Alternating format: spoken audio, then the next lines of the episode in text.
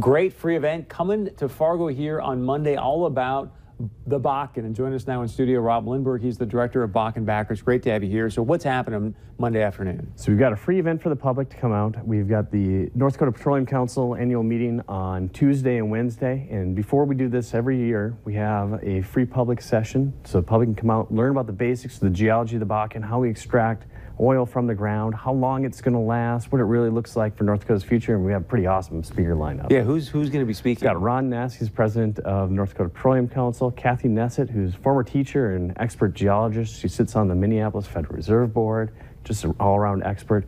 We've got John Harju, who's done research all around the world. We've got Jack Stark, who's president of Continental Resources, North Dakota's second largest producer, largest acreage holder. And uh, just as of yesterday, we've got uh, Governor Doug Burgum, too. So, as you know, people are extremely busy. This is Monday afternoon. Single biggest reason why people should go, you know what, I got to clear my schedule and show up on Monday. To learn about the basics and what it really means for North Dakota's future. Because we've all got kids or cousins or nieces and nephews, and the largest driver of our economic growth for the past 10 years has been the Bakken, and it will continue to be so in terms of jobs and salary growth and all those sorts of things. So it might be the opportunity for, for your kids. Let's remind people it's free, so when and where?